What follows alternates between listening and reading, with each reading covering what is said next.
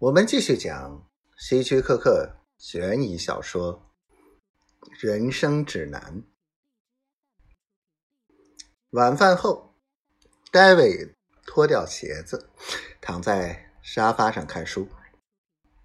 立体音响开得震天响。他那间位于十楼公寓的小房子，充满了流行歌曲的声音。据说。有些经历能改变一个人的生活。当戴维翻到从艰难走向胜利的最后一页时，他深信这本书将改变他的一生。五分钟内，他就忘记了震耳欲聋的音乐，全身心的投入到从艰难走向胜利里。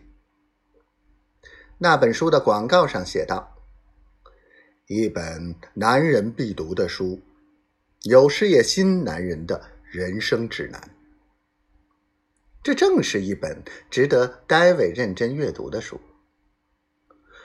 作者詹姆士是一位杰出的房地产经纪人，他正是戴维心目中的榜样：富有、勤奋、自负。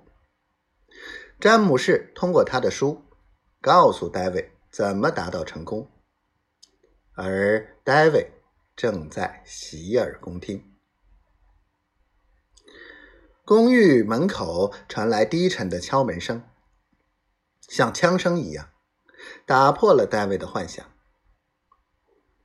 戴维将书放在咖啡桌上，走过去开门。来人是。住同楼的地户的明克斯，他站在走廊上，正举手准备再敲。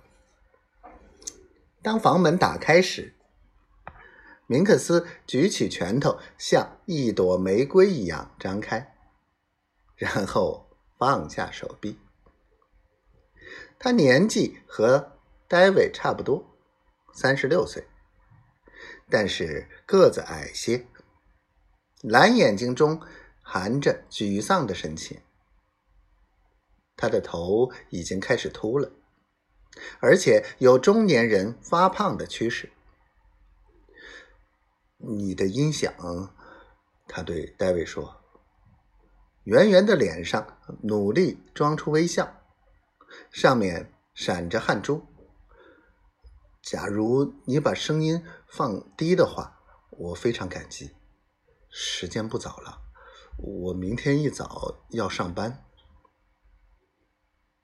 好吧，戴维不客气的说，关上房门。